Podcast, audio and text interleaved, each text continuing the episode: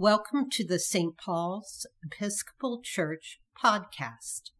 Here, we will share our thoughts, voices, and prayers. St. Paul's is a progressive community of faith with ancient roots. You can find out more about St. Paul's at their website, stpauls.dioup.org, or find us on Facebook. If you would like to share your words on this podcast, send us a message. May God's peace be with you today and always.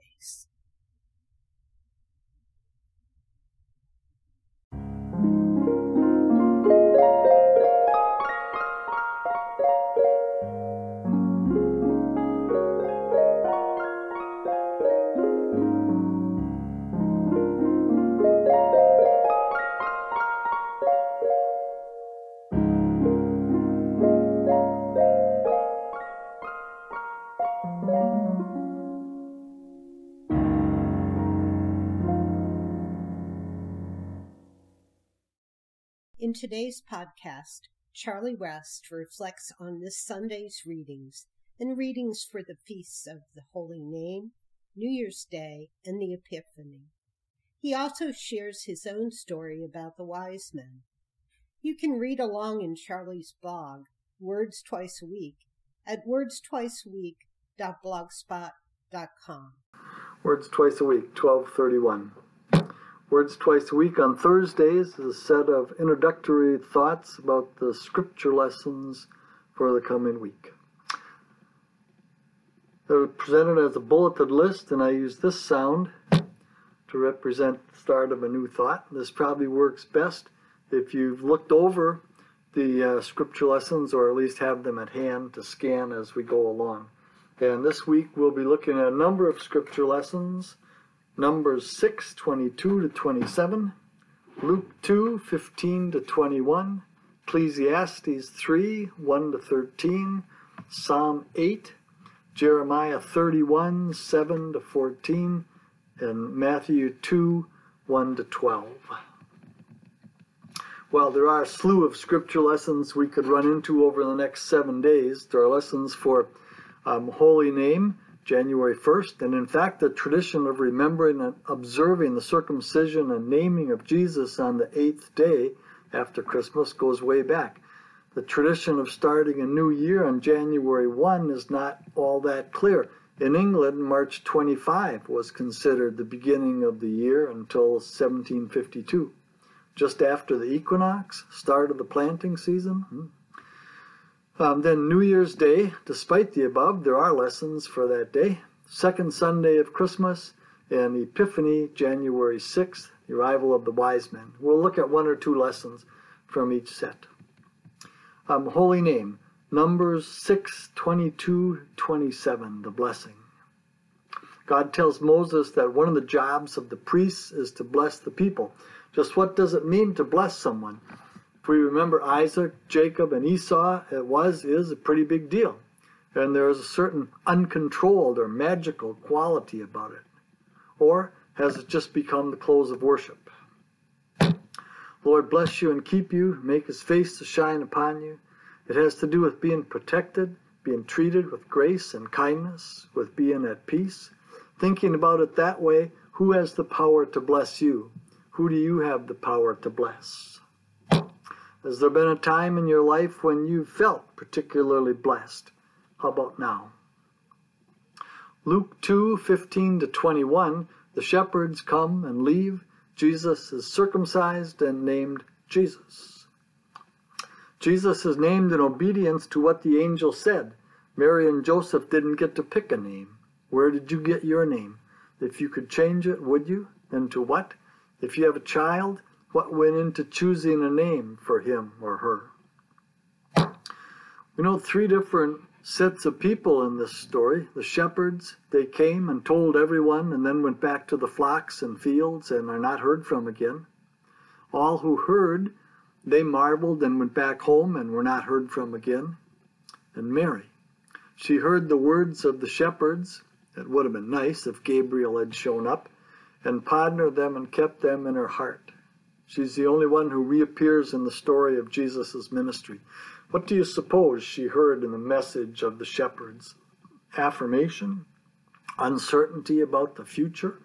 Fear? See the note down below on the arrival of the wise men. New Year's Day. And I said to the man who stood at the gate of the year, Give me a light that I may tread safely into the unknown. And he replied, Go out into the darkness and put your hand into the hand of God.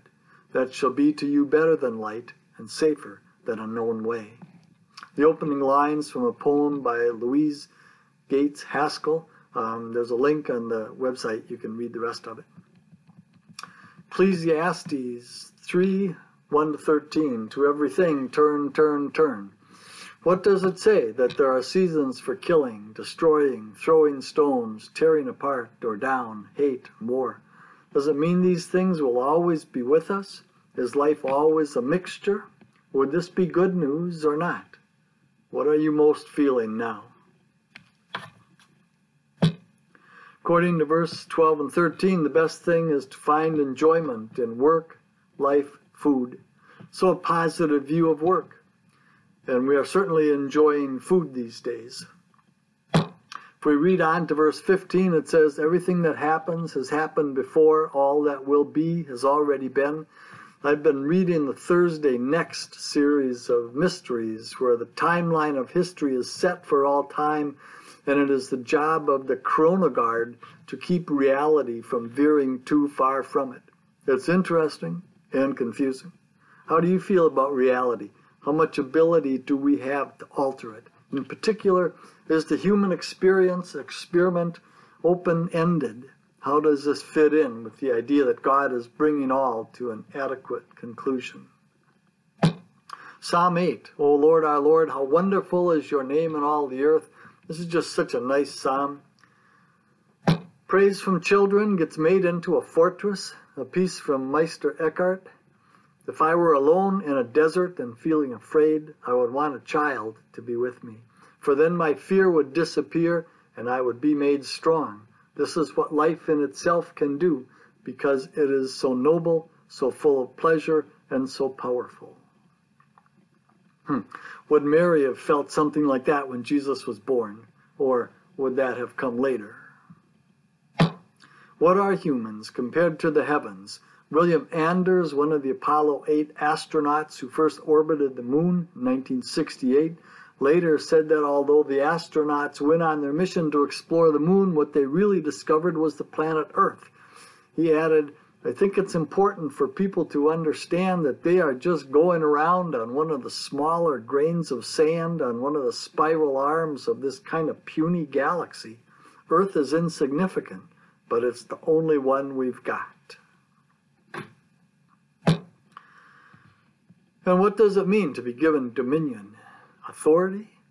Ability to have an effect on something? What was God thinking? The second Sunday of Christmas, Jeremiah 31, 7 to 14, verse 7 is a request come and save what's left of Israel. How does that resonate with you today? And then God promises that there will be a grand return. That sounds good, although the days we would like to return to were not always as good for all as they were for us. Note that all kinds of people of varying abilities and ages and situations will return. What would be some of the things that would need to happen for such a return? And there will be more food than they need. Well, we're still trying to eat up holiday desserts before they get too stale. And then Epiphany, January 6th, Matthew 2 1 to 12. The wise men arrive, then depart. And note that this is a different story from Luke's. Doesn't always work too well to try to mush them together. Luke has shepherds, a stable, poverty, angels. Matthew has wise men, a palace, wealth, and dreams. The wise men go home by a different road. I always used to go home from church by a different way after the service on Epiphany or on Christmas Eve. It's always a problem when there are two kings mentioned together. Note that Christ is for all people. What does that mean? That all people should be Christians? Or that God loves all people? Or something else? This from Fred Craddock. Stories of old rulers being threatened by the birth of heirs to the throne were common in Matthew's day, but clearly the direct antecedent was the Moses story. This image of a tyrant, jealous and intimidated, screaming death warrants and releasing the sword of government against the innocent to preserve entrenched power stabs awake the reader and abruptly ends a quiet Lucan Christmas. But Matthew must speak the truth. Good news has its own enemies. One has but to love, to arouse hatred, to speak the truth, to strengthen the network of lies and deception. It is no mystery one who gave himself to loving the poor and neglected of the earth would be killed. There are institutions and persons who have other plans for the poor and neglected. Of course, no one wants a hassle, much less a clash, but what shall Jesus' followers say and do? The fearful whisper, Tell the wise men to be quiet about the child. Wow. Okay, then here's a piece I wrote a number of years ago, a lighter take on the wise men. Now, when Jesus was born in Bethlehem of Judea in the days of Herod the king, behold, wise men came from the east to Jerusalem. Wise men? That's right, they saw the star and followed it and found the baby. And you call them wise? I'll bet that's not how their families saw it. In the evening, pack my bags, mother, I'm off in the morning. What do you mean, off in the morning? Where are you going? The star was there. We're going west to find the baby. Are you nuts? How do you know it was a star and not one of those satellite things? It was a star. It was the star. We're going to find the child to worship and adore, and then we'll be back. We? Melchior and Balthasar are going too. They're as loopy as you are. How will you know where to go? We'll just head west. There's sure to be signs when we get there.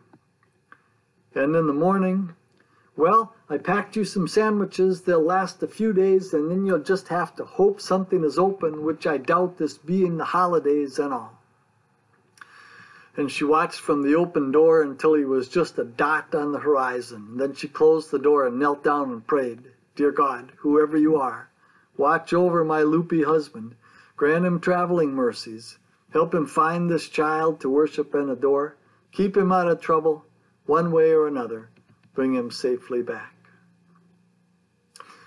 The star still shines brightly over the manger of Bethlehem just over the hills on the western horizon. You can see it if you close your eyes and look with your heart.